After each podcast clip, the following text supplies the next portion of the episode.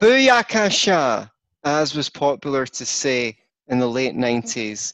Uh, we Yeah. have episode 153 of the Scottish Liberty Podcast. We're going to talk about Michael Moore's documentary, Planet of the Hubris. I mean, humans. And here to discuss that with Tam and I is the fantastic Nick Picon. He is the co host of Free Markets Green Earth, the only, the biggest, if not the only, um, free market orientated show on environmentalism. And he originally contacted me to say, Hey, have you checked out this movie? And I said, Well, I better check that out.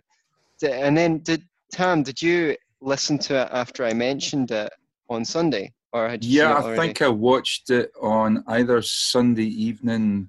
I think it was Sunday evening, Sunday night, possibly Monday morning at some time. But yeah, I I watched it. Um, and the the first thing I'll say about it is I, I thought it had a pretty cool soundtrack.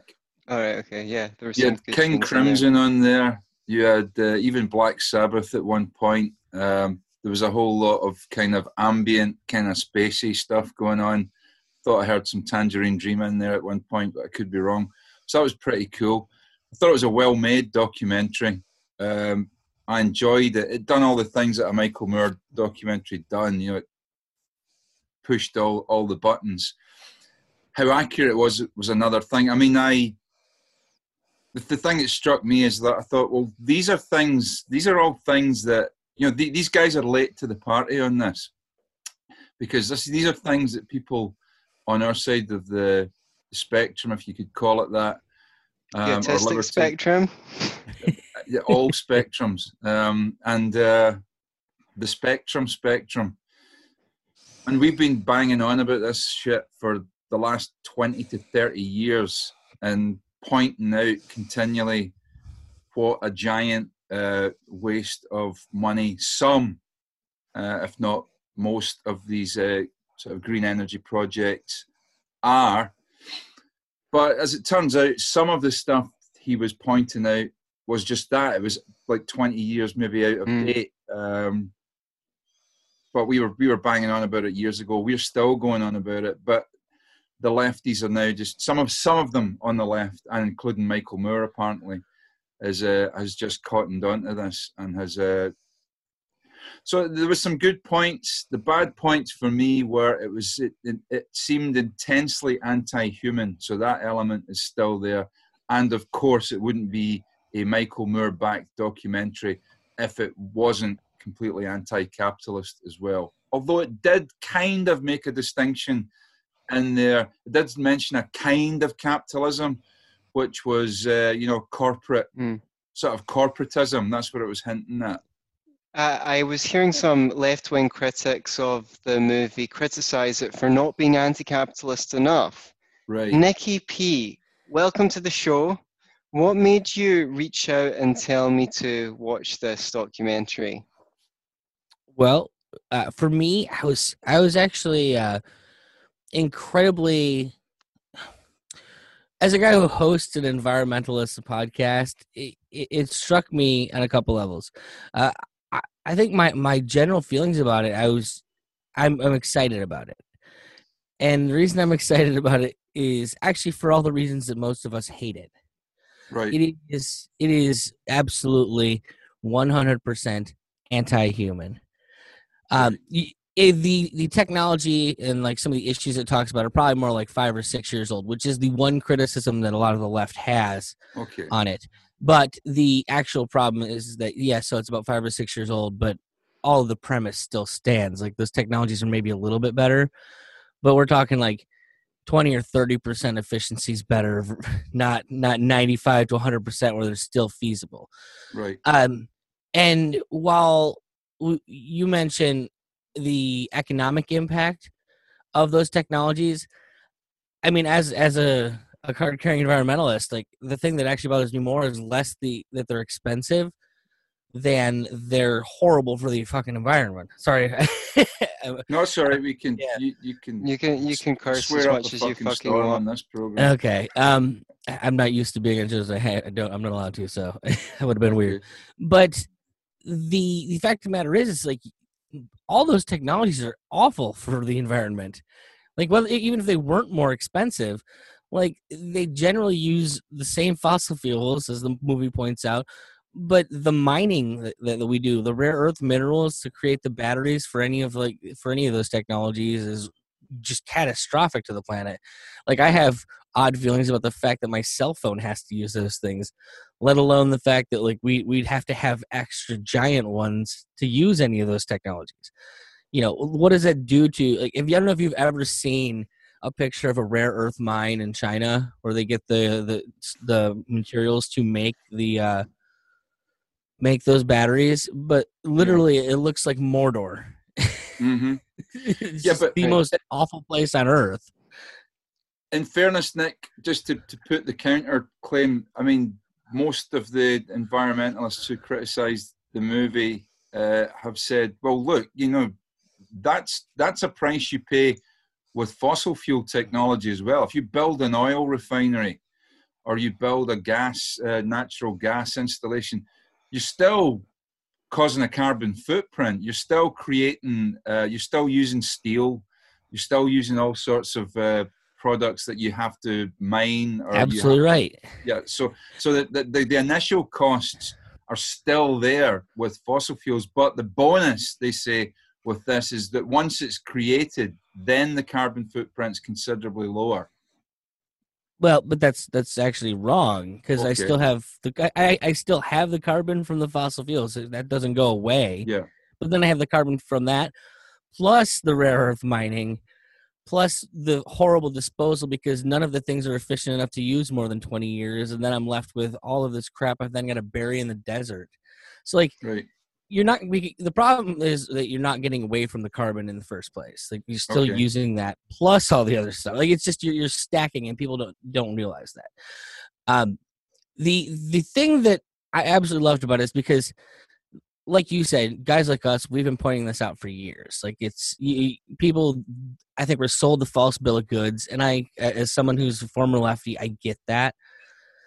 So watching what what we consider obviously with the premise of this a hardcore leftist kind of have a come to Jesus moment and realize that they that happened. That is yeah. incredibly important to me. Now, the thing that I actually think is probably better for us than for them is that how hardcore this person is. I think that anyone who is on the fence about technology like this, they're going to come out and see that this movie created by a guy who's alternative is well we should just scrap this whole humanity project. I don't think people are ready for the let's scrap the humanity project. Yeah. And so as opposed to pushing more people to the left i see i see more people going you know what? If this is the case maybe those guys weren't so wrong on the other side. Because they don't like if it was like a, a small jump to for his logic that maybe he might have like a better premise. But it's not. It's a huge leap to well, these particular technologies don't work right now, so let's just wipe out humanity. We clearly that opening line where like he, he had that question he asks when it actually shifts the movie from the interview where he's interviewing people about it.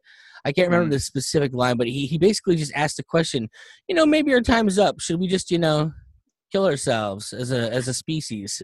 and I, I just I stopped the movie the first time I watched it going, did he really just ask that question? Is that, is that something a sane person, a rational human being can ask? Hmm. And like I, I put put the movie down and I, I messaged like I was I wasn't even gonna finish the documentary. I'm like, oh my god, like that's that's an insane thing to say. And then my partner's like, hey, I started it. Are you watching this? I'm like, I wasn't gonna, do, but like, okay. right, right. Um, it's yeah, I think one of the things the critics of the movie got right was that it seems to offer no solutions and it just hints very strongly at um, wiping a bunch of us out. Let me just ask you a couple of questions. Um, mm-hmm. There's quite a few articles claiming that one of one of their major gaffes was they went and talked about a solar panel in Australia which oh they were so proud of but that only had this 8% inefficiency figure and even the guy that was meant to be championing this was like really honest and frank about how um how it could barely electrify, electrify. it could barely power any houses. Easy for me to say. Um, Wasn't it like but- 32 houses in a year? Yeah, yeah, it was They- something ridiculous Supposed to like be that. 100. a lot of the the articles are criticizing that, saying solar panels now installed in more than two million American roofs typically operate at 15 to 20 percent efficiency. So that's like at least double. Do you, can you comment on that? Well, can I just just before uh, and Nick comes back, Yeah, in, go for can. I, can I just add something quickly to that? Um, as far as I read, there's a claim that um, it's that solar panels take more energy to produce than they generate. Okay, it says here uh, that this is just one website. Um, God damn it, where are we? Yeah, the film claims green energy is not replacing fossil fuels and that coal plants cannot be replaced by renewables. To disprove this claim, we need look no further than Australia, where wind turbines and solar panels have significantly reduced their dependence on coal. In South Australia, for example, the expansion of solar and wind has led to the closure of all coal fired power stations. The state now gets most of its power from solar and wind, exporting its surplus to Victoria when its old coal fired power stations prove unreliable on hot summer days. What's more, a report released this week by the Australian energy market operator AEMO said with the right regulations, renewables could at times supply 75% of electricity in the national electricity market by 2025. That's the claim made by that. This is called theconversation.com. And that's a hell of a claim. Right. Okay. you know, I could, I, I, I can say pretty much anything. Uh, yeah, we got, we got another five years. We, I'm sure it's like those people. We're, we're definitely going to have a, uh, Right. a vaccine for the COVID by December. You know, Okay. you know, on an untested technology that's never worked before, on a type of virus that's never worked before. I, you can throw word salad at the wall and make anything stick if you wanted to. I guess. The fact of the matter is, is so even at 75% efficient or 75% of the the uh, energy that it did before okay so you're at 75% of the, uh, the the the energy before then you still haven't hit the energy demands of your own nation so what what is the point you're trying to make and even if that's the case at what cost you know it's one thing Mm. for us here in the first world to sit there and say we're willing to take it on the chin and make our energy you know less efficient more costly Right. but i can't think of a single thing that anyone could say that's more racist or bigoted towards other nations of the world that don't have that luxury sure you and me can probably spend a little bit more and you know maybe tighten our belts to pay for energy but africa and china sure as hell can't so how ins- how how insensitive to is it to us as people just completely overlook those nations when we have to think about well what can people pay for energy Yeah. Yeah. so do we now just have to you know say well those countries can use fossil fuels because they need to so they can get to where we are well china's a gigantic emerging population and and most uh, first world countries have kind of we're, we're already moving in the, the the direction that we're supposed to be moving because we care about this stuff. Yeah. but their, their population's huge. If you just ignore them when we're talking about this what's the point in like doing that to any of our other nations? So we're crippling every first world industrialized nation so that china can take advantage of all of us? Like they're not pumping any less carbon in the world. That's not going to Yeah. happen anytime soon. Yeah. so it, it's it's just very frustrating to see how the the ways that people think about it. Yeah. Like I said, eh, eh, just point out the fact. Okay, so seventy five percent of the energy, which means you're still going to need to find twenty five percent somewhere, or you're changing the, the way your people live. Right. So yeah. And th- th- I mean, obviously, what that article doesn't say as well, or mention, is how much it's being subsidised.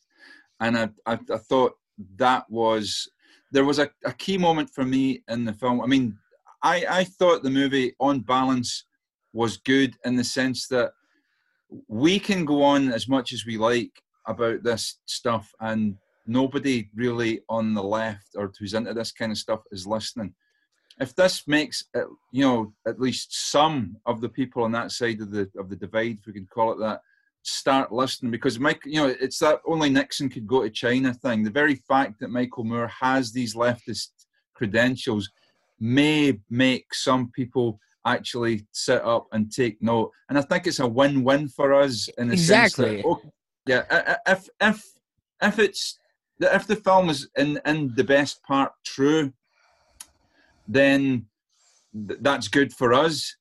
If the film is extremely inaccurate and full of inaccuracies and you know overblown and sort of uh, convoluted uh, and contrived, then that only goes to show what we've been saying about Michael Moore for the last 20 years as well. So it's kind of a it's a kind of a win-win. There was a key moment in the, the movie for me where he inter- where he interviewed one uh, looked like an Indian woman. Uh, when I say Indian, I mean South Asian, and she was she highlighted the subsidies. When every single one of these industries that are doing supposedly well are being massively subsidized uh, with state money. And that's well, what's given them the veneer, at least, of success. Well, and that's that's not beyond me. I'll tell you that much. When when you're watching the movie, I'm thinking about. Uh, I remember when I was in electrical school, we went and we actually looked at one of those wind turbines, which, by the way, are really cool things inside. Um, but one of the things that we talked about was the economics of it. Yeah. And the economics of it worked because more than 50% of it was subsidized by the government to be there. Otherwise, it wouldn't make enough electricity to warrant its cost. Yeah. So, the big thing, and I'm curious if you guys noticed this, because there was more than what the movie talked about was the glaring omission of what the movie didn't talk about. Right. And when it mm. comes to renewable energies, it seemed odd to me. They kept focusing on these three major ones. They focused on biochar, or sorry, um, bio biomass, yeah, uh, wind and solar. But there's a fourth, far better technology available that it pretended that doesn't even exist in the world. It was mentioned in passing once or twice, I think, and that's nuclear. This right. movie went so far out of its way to pretend that those types of energy don't even exist. That it's not even something that's on the table. And it's probably in our generation, our era, one of the safest and one of the most cost effective ways that we, we could could produce energy. And leftists just ignore it entirely. It doesn't exist in their world. Yeah. And that's incredibly frustrating because as someone who does care about the environment, why are we not talking about this? Like this isn't 1970s. Like the, the, the technology is considerably different and considerably better. The likelihood of a Chernobyl type level thing is pretty nil. And I hate to say it, we kind of survived that too, even as awful as that was. Well, so, let me come, let me come straight at tell... you as an ANCAP then on that one on the nuclear.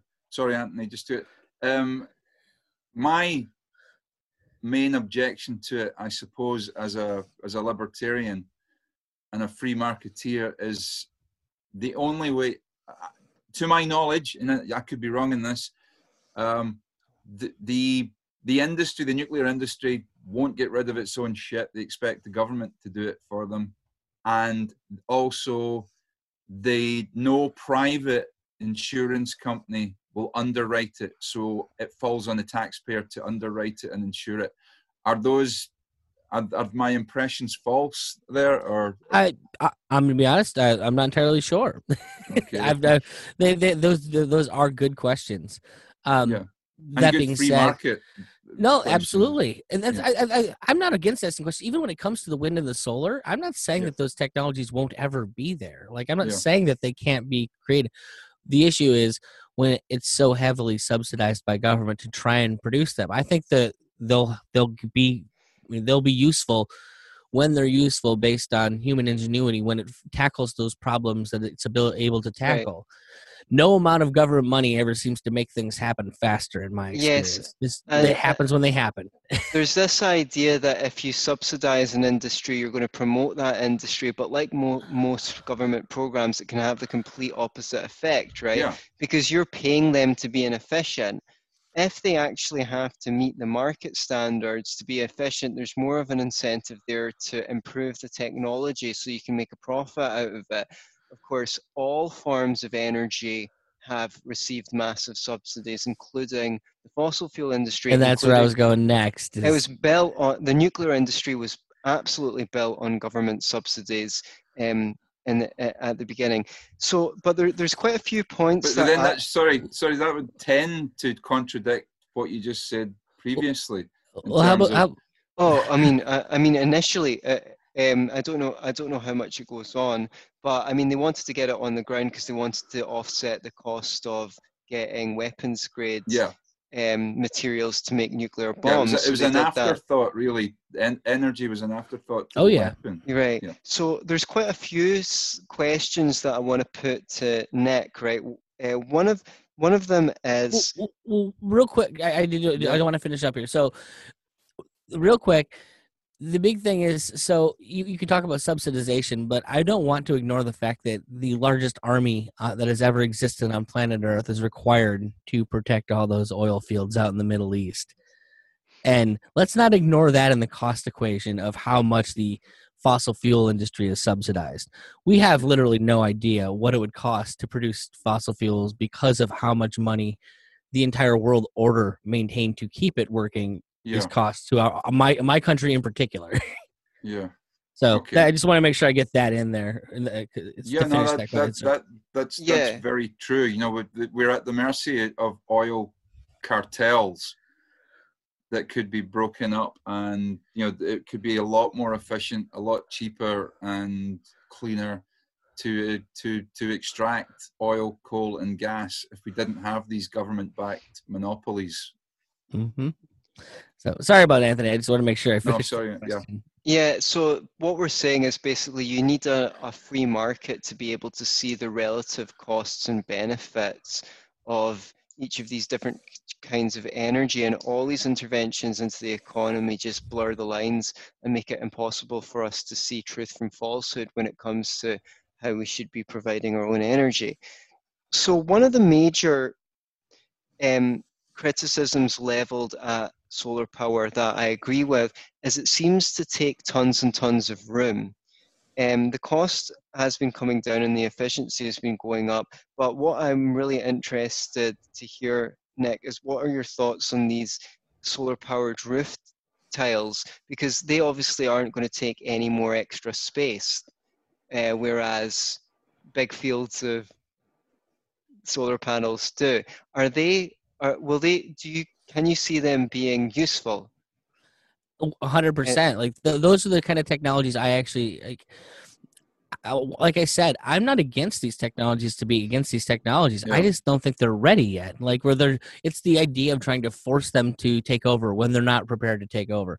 I I absolutely say give thinking given another 50 to 100 years, maybe sooner, like those technologies can be made viable. They're going to be made smaller. They're going to like, uh, for all I know, 50 years from now, we're going to have a coat of paint you can slap on the outside of your giant concrete building that turns your entire building into one giant, uh, you know, solar panel. But we're not there yet.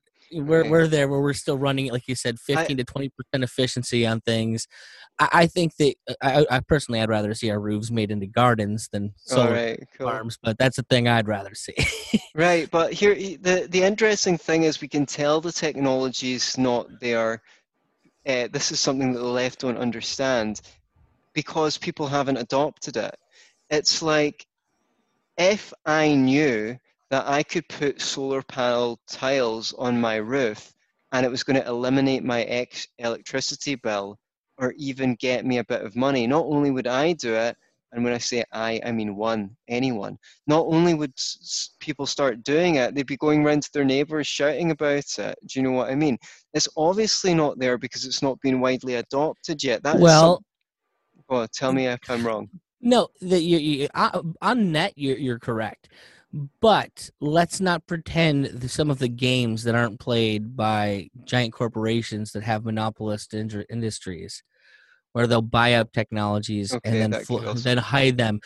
Um, like if you watch that Need to Grow documentary we talked about, and like look at some the that green powerhouse and what that thing managed to do, and then how it burned in a fire a, a Oh, building wow. full a, a building full of water. Meanwhile, the furnace is still standing and looks untouched next to it. I'm not saying that someone, you know, had a vested interest to make sure that technology never comes out. But we know people have a vested interest to make sure the technologies don't come out and shit happens. Yeah. I, okay, I think that's, I- that's I, a valid point. I think that there's a lot of technologies that may not ever see the light of day, even if they are useful. Eh, The minute the, the main population gets out and realizes that, I think you're absolutely right. But there's a heck of a heck of a market incentive to keep those technologies from ever getting to that point. So you know, I, I, I as much as I'm against subsidizing green energy, uh, you said, I'm very much against subsidizing the fossil fuel industry, propping that up, which I think we still do. So the big thing is, is we don't have any idea what any of the energy we use costs or costs because it's so intertwined into other uh, other costs of our culture, and it's very frustrating for for me. You may be you may be right. You know, th- technically in a free market, that is exactly how that would happen, okay. but we don't have it. Okay, well, that's a very valid point. So, could you tell us a little bit, since you touched upon it already, how nuclear energy has evolved since the days of Chernobyl, and even comment on the explosion that happened in uh, Fukushima? Uh, I'm gonna be honest. Fukushima scares the hell out of me, and I'm not as educated on it as I want to be. I remember when it happened, and then I remember how we just stopped talking about the fact that we've done nothing about it. It's been leaking nuclear waste into our uh, our oceans for oh, what's it been now? Almost ten years.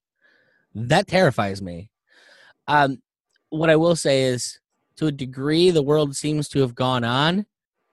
Uh, so you have to wonder about how damaging all these things that they've told us to be terrified are. Maybe they are damaging us more than we have. You know, we still really haven't seen. Is my generation all going to die of cancer? You know, is that how it's going to work?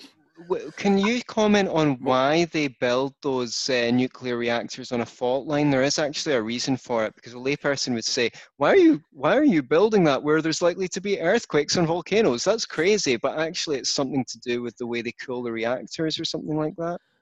Well, th- I mean, that's the reason they built them on the ocean. I know that uh, because they have the, all that water ready and available to get to the reactors and cool them. They don't need to pump it in; it's just right Okay. there. That's that's the way I understood it. But the thing to understand is that we're also talking about reactors that when that, that should have been decommissioned many many years ago. They're about three generations outdated when they, when they actually had the issues. So like they were the top of the line technology back in like the 1970s and then had not updated any of their systems like as the technology became available. Like they were a solid 30 years behind all of the technology that's powering france right now because france uh, from what i understand is way up on the nuclear.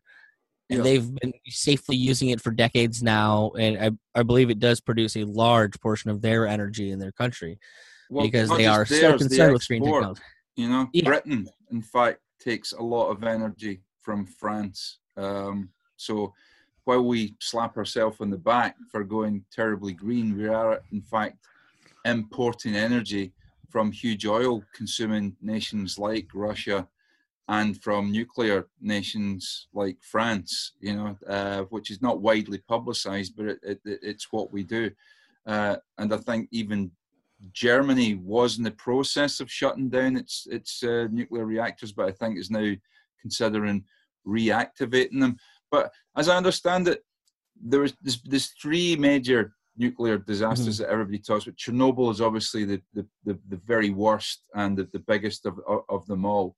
Uh, there's the the Fukushima one, and there's also is it uh, Three Mile Island in uh, in, in Yeah. the US, but Three Mile Island was pre- there's no deaths involved whatsoever in that, as far as I know. Not in the, the first instance. Maybe people died years later. I have no idea.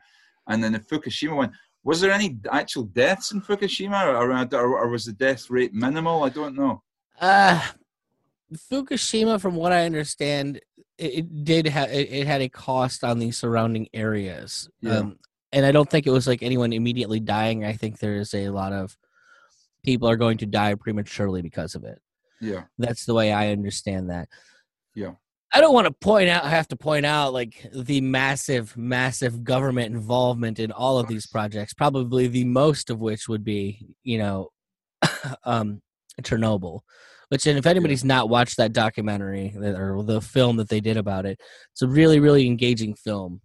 Uh, I recommend checking it out. It's it's a little depressing, but if Mm-hmm. you if you're on the fence about how much you like governments, let me tell you, you won't be afterwards. Yeah, but we know that wasn't real communism. It wasn't real socialism. You know, God- God forgive us if we ever saw that. Government, that would Yeah. never have happened.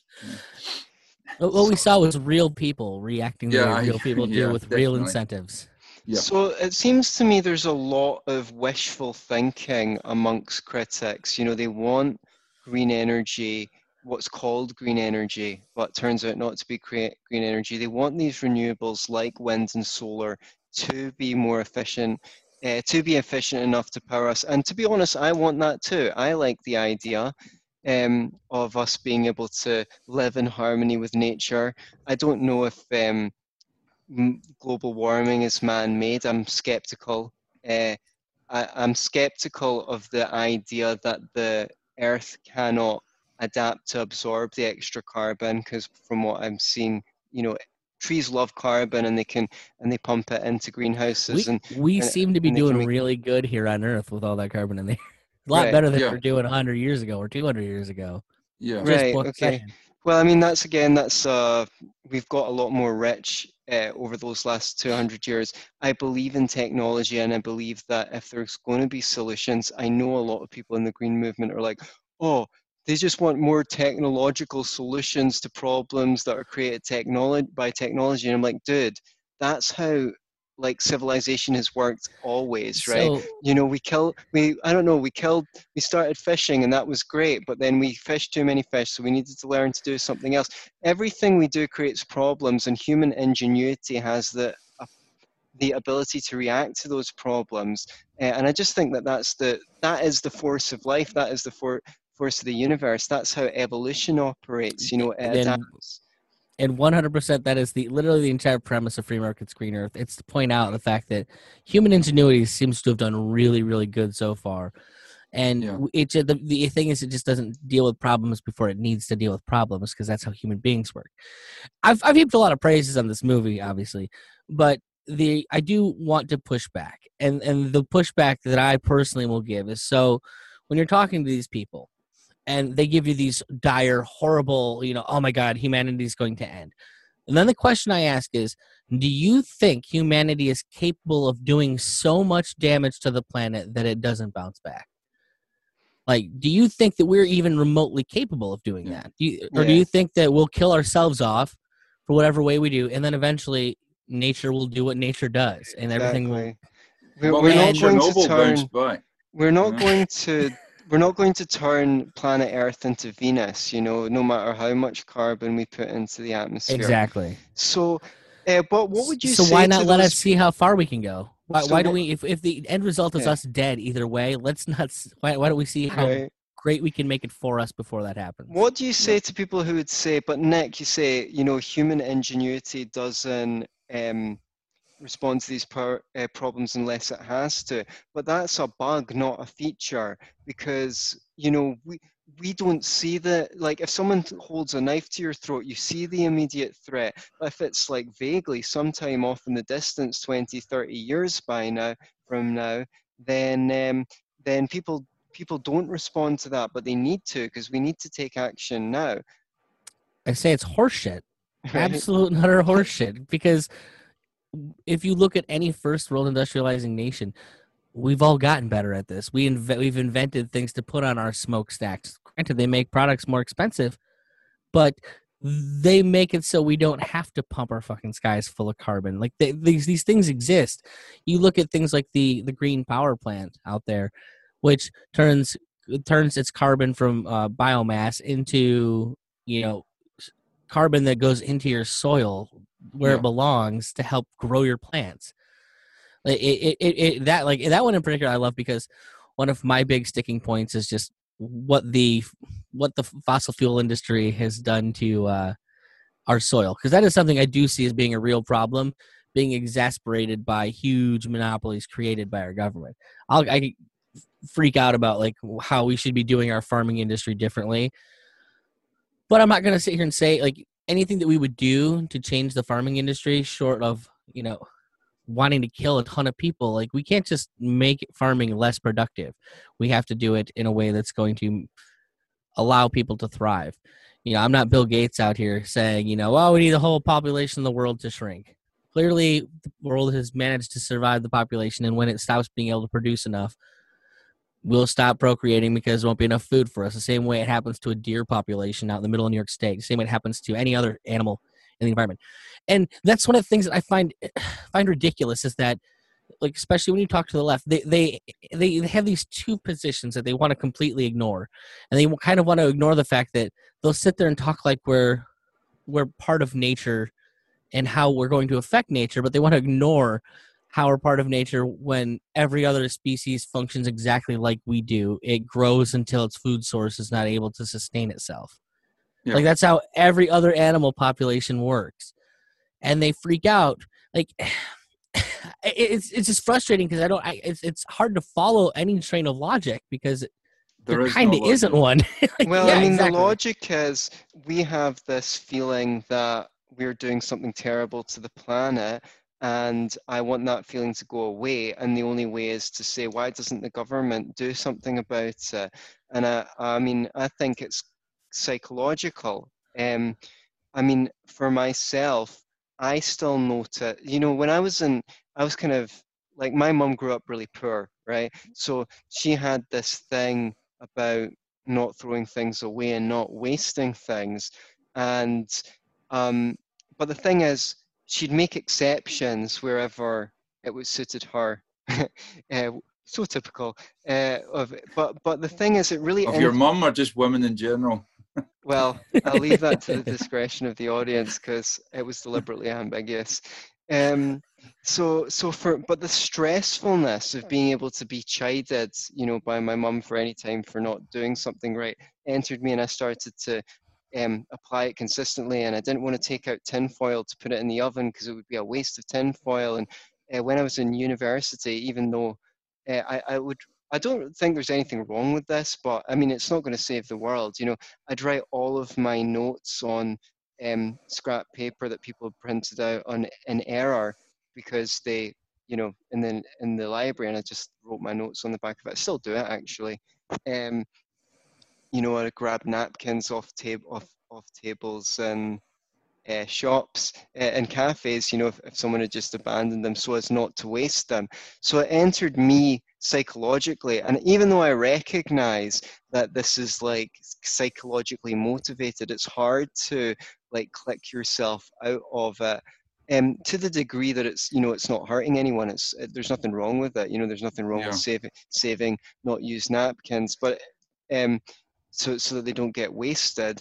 But um when you think about the fact that one pizzeria is um, wasting more cardboard boxes and napkins every day than you, you then if you did that your whole life you would save it kind of puts your your impact as an individual into perspective which is why well we use think, our pizza boxes in our garden so. Uh, great. You use that to, to compost? Uh, yes yeah. Uh, well, my wife's been doing what I think is called a lasagna gardening to help recreate the soil in our backyard. You know, you do a layer of uh, cardboard. Brilliant. It kills the grasses underneath it, and then you put on, you know, the the the compost as you get, it. and eventually that cardboard's just more carbon in the the, the ground. Oh man, so. I, I, I, and I just took two pizza boxes out to the blue bin this morning. But, I should have brought but them I want over you, to my dad's house for his garden. I want you to think about what you just said, and this is one of the things that like you you and me and I, I, presume Tom are all we're probably the worst the worst man. We're these hardcore capitalists over here. We are we are big business loving hardcore capitalists. Yeah. And we and wipe our ass in hundred dollar bills yeah. and light up cigars with fucking yeah yeah. Do you know why i love and here shopping we are. in primark so much? I just like to know that my three pound slippers were made by the blood, sweat, and tears of starving Indonesian children. It just makes them so much more comfortable to wear. Uh, don't even get me started, Anthony. We're gonna have to have you on uh, Peace Freak so we can talk about your your episode on uh, capitalists the other day. Uh, okay. But but my point being is that so we're supposed to be those people that yeah. don't care about the environment, that don't care about any of this, and and yet here we are having a discussion about specifically that and i don't think at any point in here one of you guys has said ah fuck nature we're gonna we're gonna pave the entire damn thing that's not a discussion I, I do suspect that person's Tam having. secretly thinks it though.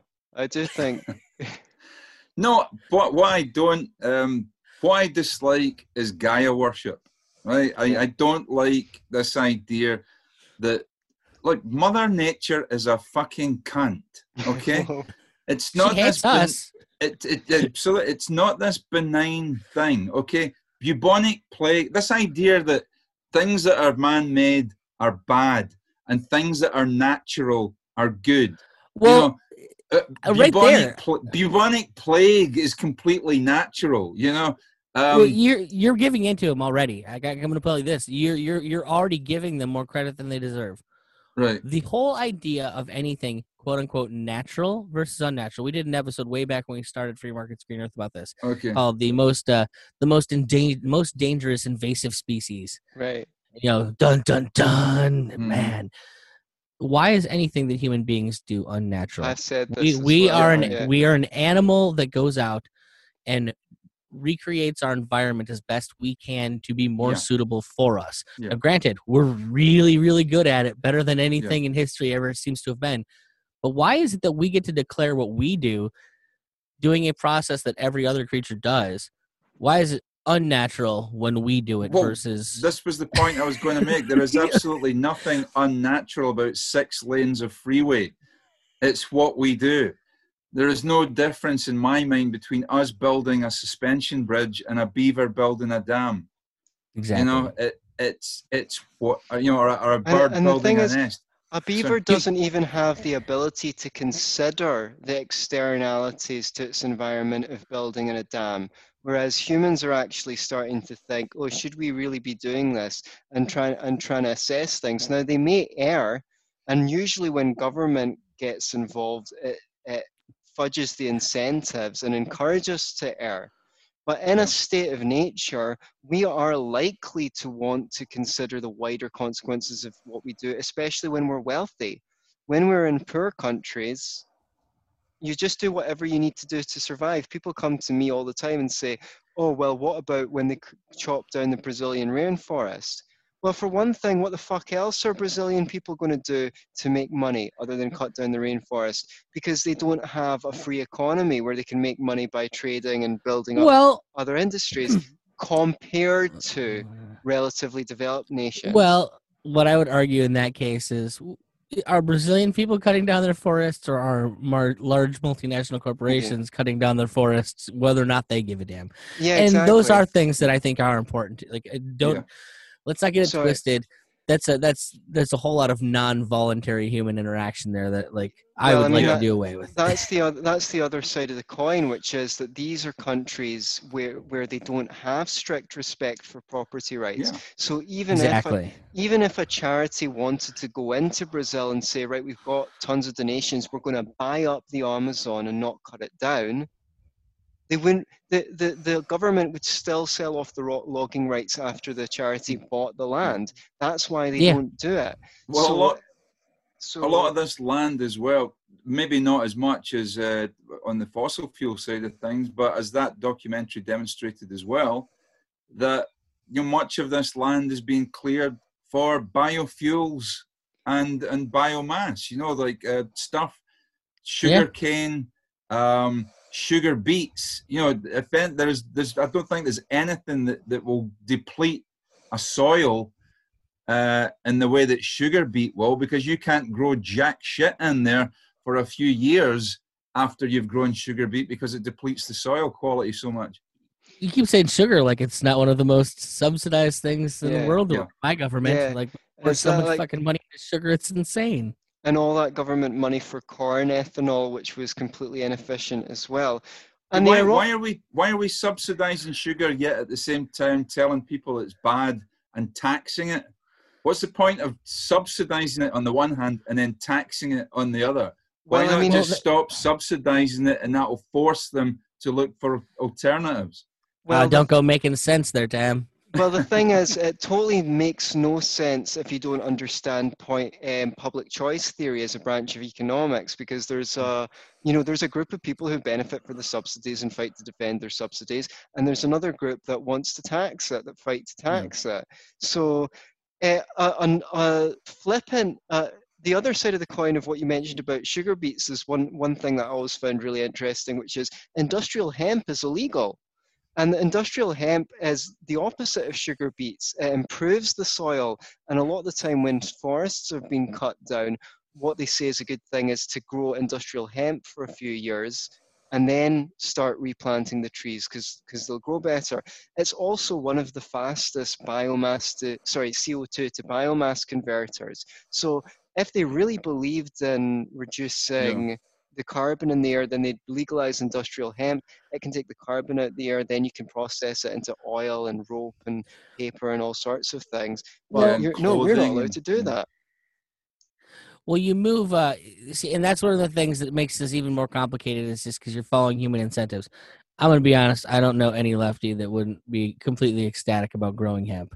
Right. so yeah. now we're getting into the fact that there are differences in what governments desire, you know, and what people want.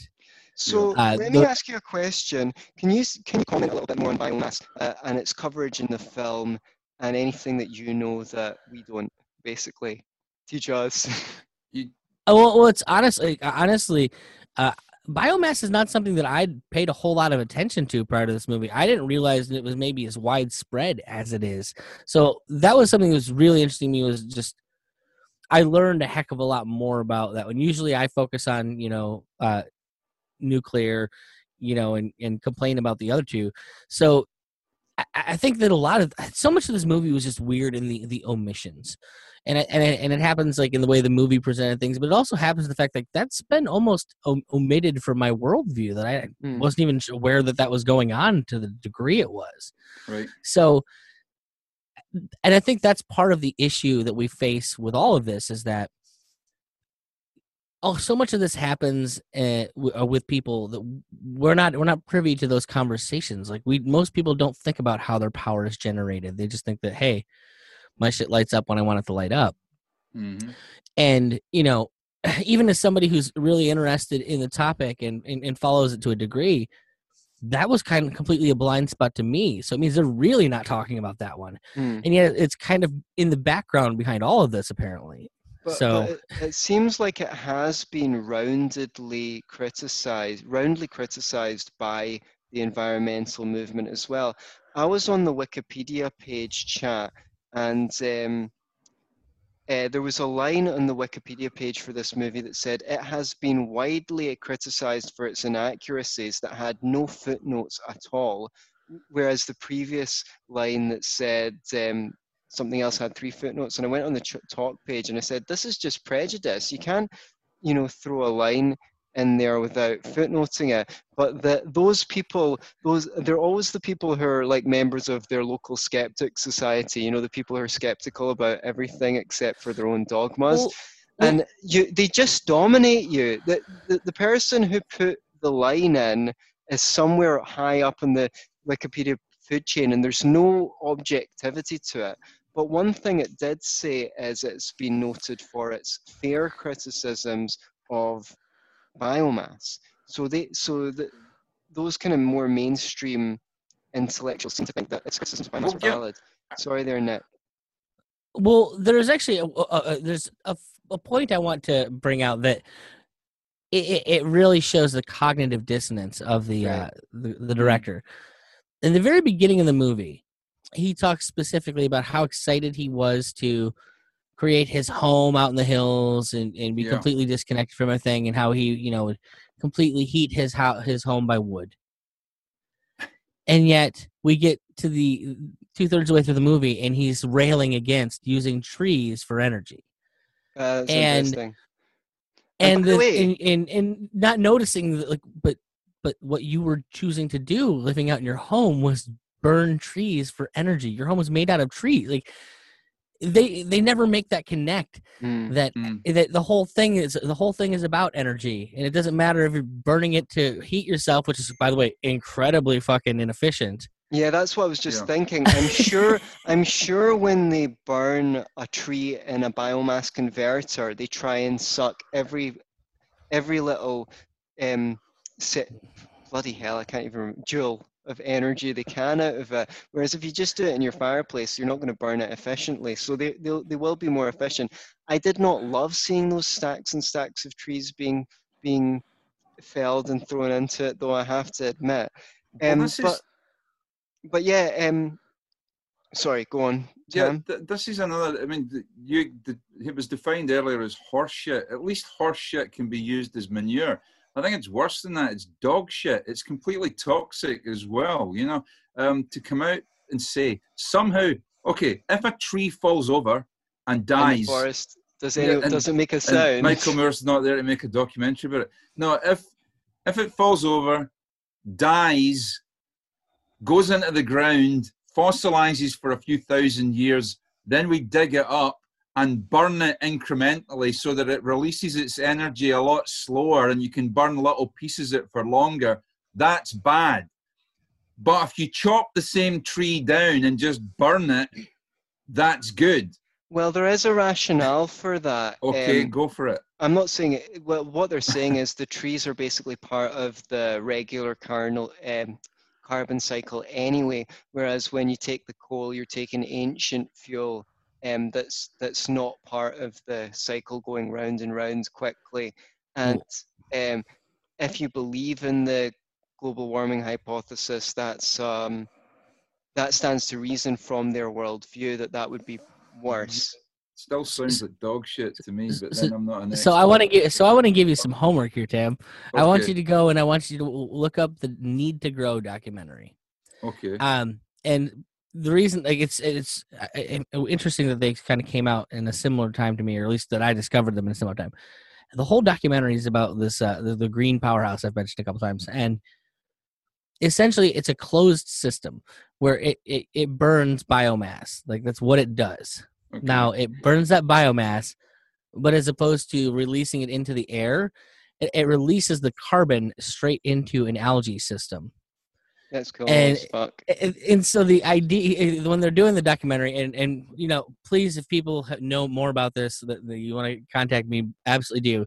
I'm always about learning, but it, it definitely confirms my biases about technology, because the idea behind the whole project is that he's created a closed system, and they they ask him, so, so what you're doing is essentially 400 years worth of work by burning the biomass and then getting it back in the carbon because or getting it back in the ground because that's the problem. It's not the fact that we we have a system where we burn carbon. It's the fact that we throw it into the air as opposed to putting it back into the soil. So if you find a way to do that by getting it back into the soil say the technology this guy invented that's that's a game changer. Like that's that makes things so much different in our our, our, our for, for us for everything.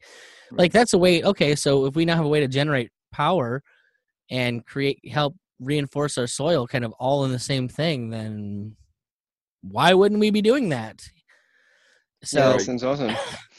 So one thing is, you said the guy sounded said how excited he was to move um, to this home where he'd be self-sufficient and um, burn fire to heat it and stuff like that.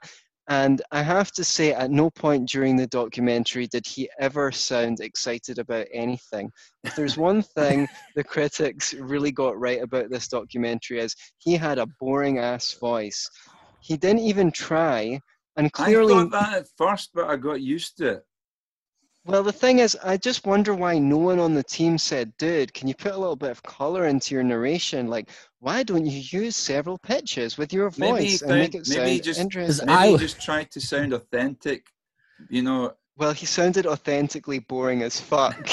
don't don't you preach the stoics here brah come on like you, you know you know you got to hate for someone that's managed to keep their emotions in check Well, Yeah, I've learned yeah, a lot about what kind of y- the therapist are you u- um, I've learned a lot about the use of my voice and. would you, uh, would you rather he burning be manic and freaking out yeah. What Yeah, you want at to be a times. children's television presenter? here So like Here, I- honk horns every couple of minutes. And but but but I I mean, li- watching the documentary, we all know exactly why he managed to keep that measured tone because it, he wanted to come off as sounding serious with a Yeah. dire message his, because his message is humanity is fucked Right. and he wants to im- impart that to you by sounding as if you know he, He's he going really to sleep.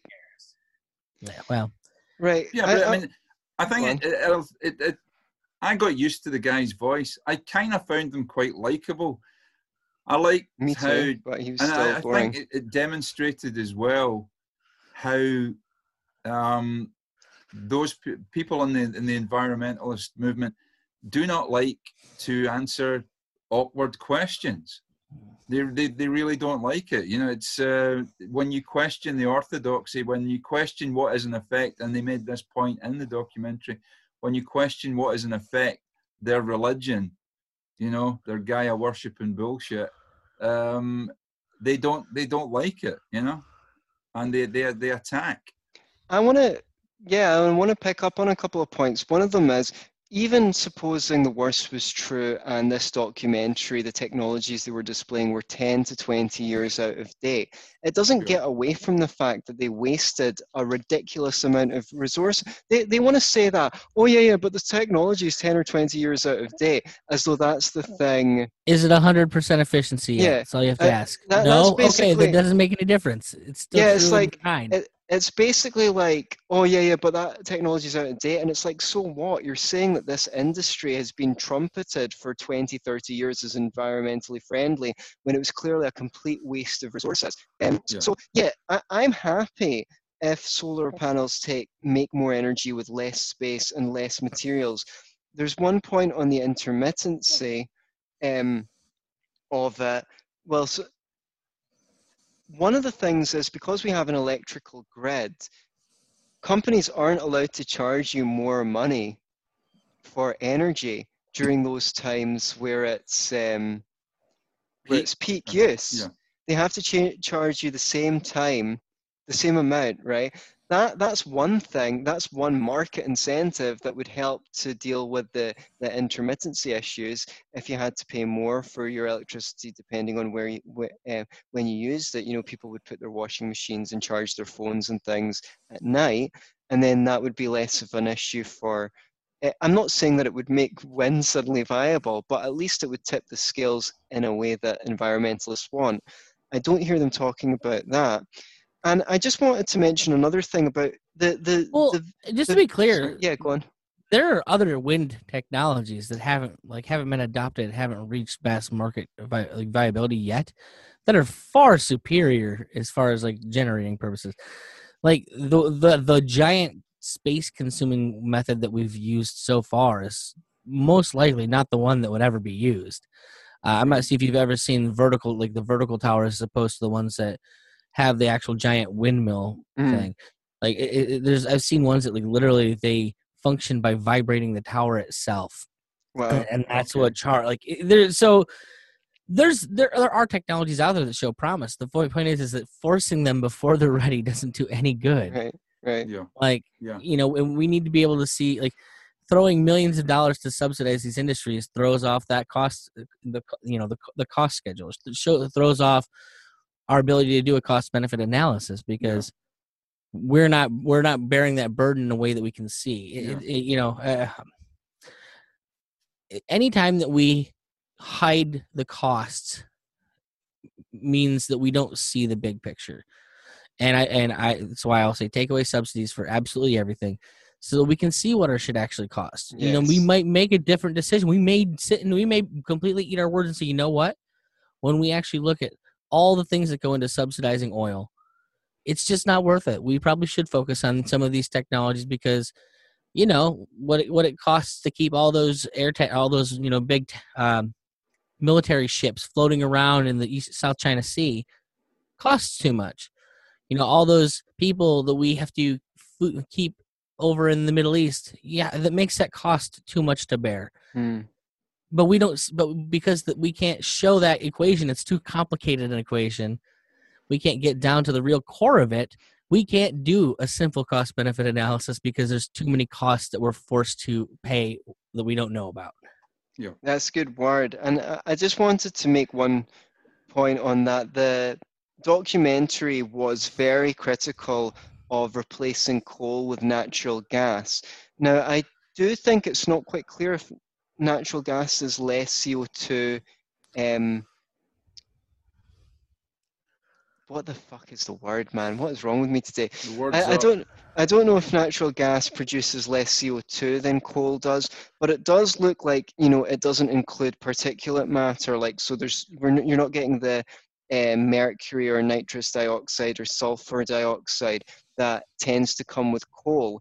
Actually, a, a step in the direction of a natural of natural gas is a step in the direction of all the ways that if you read books like the natural um, the rational optimist and such like that have been coming out in the last decade about the progress that have been made they're all keen to cover the ways in which our air and water are getting less polluted and in many ways you know our green cover in europe and america has massively increased um, there, there's lots of good things going on in the environment. We're, we're exposed to less environmental toxins in many ways. Um, and so, so I just wanted to know if you had any comments on natural gas. Um,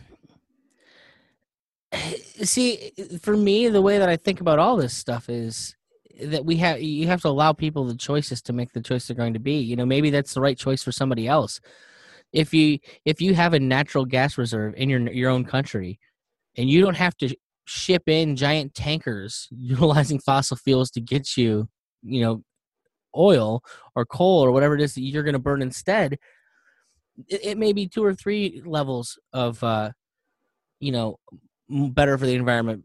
This like people don't think about the cost of transportation. Like if you can take transportation out of the equation um like that's that's what makes things you know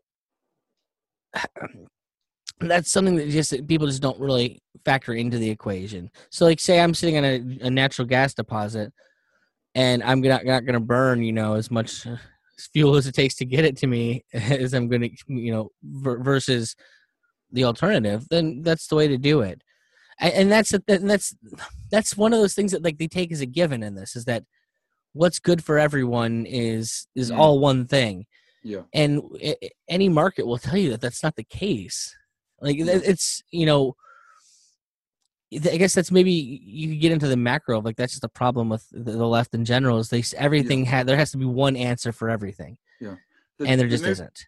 Yeah, the documentary makes certain assumptions uh, as, as and as givens. You know, one it makes obviously the assumption that uh, climate change, global warming is is man-made and it's catastrophic. It makes that assumption, and it also makes the assumption that all fossil fuels, be it uh, gas, coal, oil, are all innately bad, and we we have to get rid of them. It doesn't even explore the, the, the concept that we could make these fuels that are problematic incredibly more efficient and incredibly cleaner you know. Um, and as you've mentioned, nuclear. Uh, I don't know what you know about thorium. I've heard some people say thorium's viable. You know, we're just not there yet. And then there's other people say, look, you'll never make thorium viable. I, I, I really have no idea on that one. But yeah, the, the movie makes certain assumptions that it never really backs up. Well, to say that nothing, something would never be viable is the most insane thing yeah. I, I, you can possibly say the point is is that if you have the if you have the resources and you want to test something why in the world wouldn't they let you test it like yeah.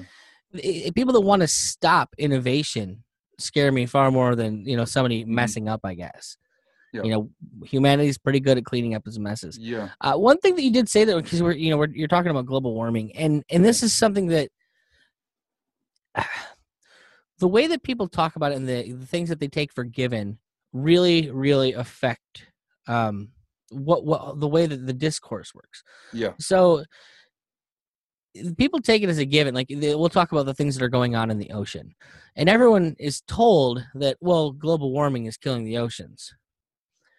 Completely ignoring that probably what's going on in the oceans is all of the runoff from every single river on the planet, from all of the industrial waste from our farming apparatus if the pH of your ocean is off, I tend to think it has less to do with absorbed carbon from the air than it does from all of the petrochemicals that we pump into it at an industrial level.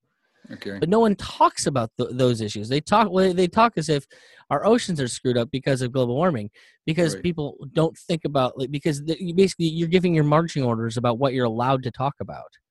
Yeah. And it's incredibly frustrating that it- Yes. you you can't step out of, you know, hegemony with, with Yes. any other kind of yeah. One of the frustrations that I had with the environmental movement uh, when I was kind of moving in this direction, because I used to write quite a lot of um, stuff on free market uh, environmentalism, was the fact that the, and even maybe even before I was a free marketeer, uh, it seemed like they would speak about global warming to the exclusion of all other environmental problems that existed. And if anything, it was like a Trojan horse because there's things that we can more easily deal with um, if we have the consciousness to do so. But no one cares to spend their brain energy comprehending it and putting forward comprehensive Well, solutions because I don't even think that's it. Let's let's face facts. There is a giant political organization out there that has a very specific plan of action that it wants, and it makes damn sure that we all know what our marching orders are to Mm. help fix the environment. I don't feel like I need to name said organization because it's you know the biggest NGO in the world, but Okay. um, Yeah. Yeah. If you, I'm, I'm being coy, folks. It's United Nations Yeah. and they've given marching orders to every person on the planet of what they expect. That's what the Greta Thunbergs of the world are out there to do. They're there to make you buy into their particular way of fixing the earth. You're not allowed to deviate from their plan. It doesn't matter if you have a better idea or not, because they Yeah. already have their idea. So go Yeah. along with it. Get in Yeah. line. Doesn't Well- matter how many people are going to die because of their plan Sure. you know, because of how expensive it would make energy for the world. But then again, maybe that's the real plan is fewer people on the planet because it seems to be the thing everybody's talking about these days. Let's just make Yeah. the earth less populous. Yeah, well, yeah, there, there's a lot of people. They, they've come out the woodwork when it came to COVID, you know, and saying this is a great thing, and obviously human beings are the real virus and all the rest of it. But could I ask you, Nick, what was Go for it. what what was your wake up call, or what was there a Damascene moment for you, or was it just a gradual? You know, what was your journey from uh, being a tree hugging? Uh, yeah, I'm- I'm sure you still hug trees, but you probably I still consider myself a tree hugger. Absolutely. yeah. Well, what made you go from a tree hugging lefty hippie to a tree hugging? I was going to say a righty hippie, but I don't think that you necessarily consider yourself a tree right uh, hugging libertarian hippie. I, I mean, what's left or right mean, anyways? Exactly. I'm I'm I'm as socially liberal as they possibly come. So, uh, for me, I, it, it, the big change in my life, or I guess the only thing that really changed in my life is paying attention to economics.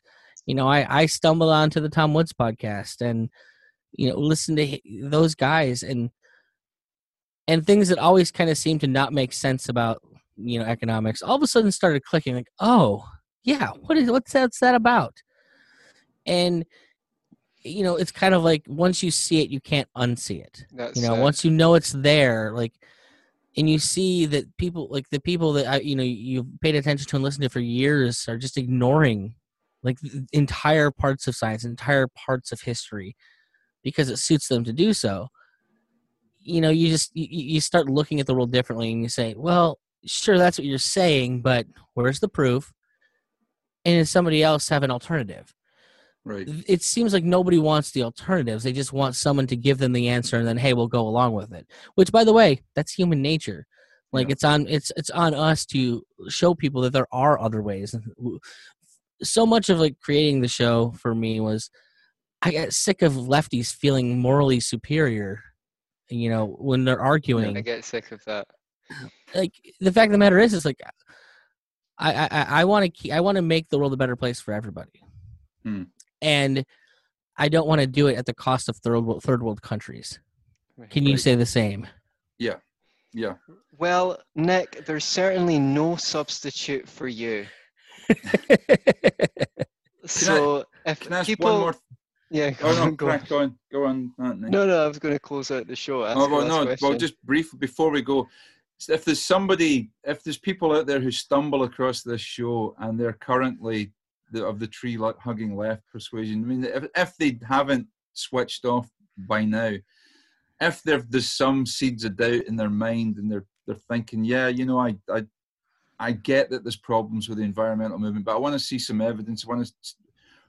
What would you recommend? Would you recommend? Is there any particular book? Any particular? Obviously, your own podcast would be a good start. But Free Markets any... Green Earth is the name of the well, podcast. I would say go to the Liberty or LibertyHippiePods.com. Okay. Because I I present to you the entire uh, libertarian perspective through the eyes of people that don't kind of fit into the the normal binary spectrum. It's it's I, I created it. It's a a bunch of shows handpicked specifically for I guess the hippie mentality. You know, we've got a show about the medical benefits of marijuana. It's got a free market Green Earth is in the feed. Uh, okay. Uh, my own own show, Peace Freaks, which is more of a socially left kind of uh, libertarian show. The the idea is I wanted to create is to kind of yeah. be a soft landing for people that do come in from the left and say, hey. Right. It's not all crazy right wing former Republicans because right, that was never right. me. Well, well, I would have I would have fitted right in four or five years ago, uh, but enough time with Tam has turned me misanthrope, and uh, I'm no longer a liberty hippie, but um, a liberty. I mean, you, you could fool me with your episode talking about how we need to go and kill all the industrialists two weeks ago, whatever it was. But you know, whatever. We'll we'll address that when we address it. we will kill them humanely. Uh, well, maybe. And is, is, is there a particular book that you you've you, that you've read that you were impressed with in terms of that, that um, kind of con- come on man i'm i'm in, i'm in my mid 30s i grew up on youtube. Who the hell reads books anymore? Yeah okay. I, i'm saying that there isn't really there as far as i can see there isn't a really great recent libertarian um, introduction to libertarian environmentalism as far as i can see I picked up some older books, and yeah. there's some things that are um, tangential. outdated. Uh, yeah, yeah. There's yeah. some stuff that there's there's bits of books like Healing Our World by Mary Ruwart, but it's only a couple of chapters. Um, you know, I think that that is a gap that needs to be filled. I've started my work. Does the Rational not, Optimist touch on it at all? Yes, definitely the Rational Optimist. There's a book called Ridley. There's a book called Abundance by a guy called Diamandis. It's more than 10 years old now, so a lot of the stuff there will be yeah. outdated. I mean, but it I know goes I like through Epstein's, lots and lots of technologies. I know he's updating his book. All right, that's cool. Um, Abundance goes through tons of technologies that may be in the horizon that would significantly reduce our resource usage while um, while being better for the environment. But the funny thing is, it's more than 10 years old and a lot of them haven't emerged yet. So, well, what does that say for Just for the record, uh, we naturally reduce our resource usage yeah. on, a, on a per item basis because if we can cut costs on how we yeah, produce yeah, it, of course we're what, going to. It's going to happen innately. I and think the book, the book More from Less just recently came out that's all about that how we've reduced our resource usage you can check out the author on youtube Go on. I mean, you can read Steven Pinker. I mean, he's got stuff on that in his books where he's you know trying to prove how much better the world is than it used to be. It's a very optimistic look at how much we've. How, basically, it breaks down by the numbers all of the things that people think are worse but are actually better about the world from where they were 50 years ago. Um, the Moral Case for Fossil Fuels by Zach Epstein is a, is a, a good book. Zach, I always kind of take with a. Uh, it's Alex, isn't it? Or Alex. Sorry, yeah, Alex, Alex Epstein. Yeah. sorry. Um, I always kind of take him with a grain of salt, just because I realize he is a product of the energy industry. Yes. And so, you know, it's with anything. I, you know, pay attention to who's saying what, because what's their agenda? What's the point? I, I would encourage you to do the same things about me. You know, pay attention to what my motivations are. Are you know, I make no bones about it. For me, I, I just think that human ingenuity presents opportunities that focusing on a, the destructive power of humans. But will... you're you're just secretly on the pay of human genius of, of you're human just engineer. shell of the you can't pay all that money the fossil fuel industry and the nuclear industry. God, is, God, I would love it if they'd start sending me checks. That'd be great, please. Well, You Nick, think about how I feel. I've got to go out and do a shitty job just to hide the fact that the fossil fuel industry is pumping all this money into my bank account. I go out every day and could get shot at my job so that I can, you know, shill for whoever I'm shilling for. Right, well, Nick, you've been a fantastic and very qualified guest. Uh, it was great to learn some of your insights, and thanks for floating out the idea of doing a show on this documentary. Uh, a real pleasure to have you. If you want more free market environmentalism, you can find Free Markets Green Earth on your usual podcasting app. I did uh, an episode with Nick on there, but you've probably, if you're a regular listener, already heard it on our feed. So, anything else to plug? Freemarketsgreenearth.com if you want the show notes and all the fancy stuff. Other than that, no, that's about it. Excellent. Thank you very much. Thanks for having me on, guys. Yeah, good to have you. And you too, Tam, even though you're co host.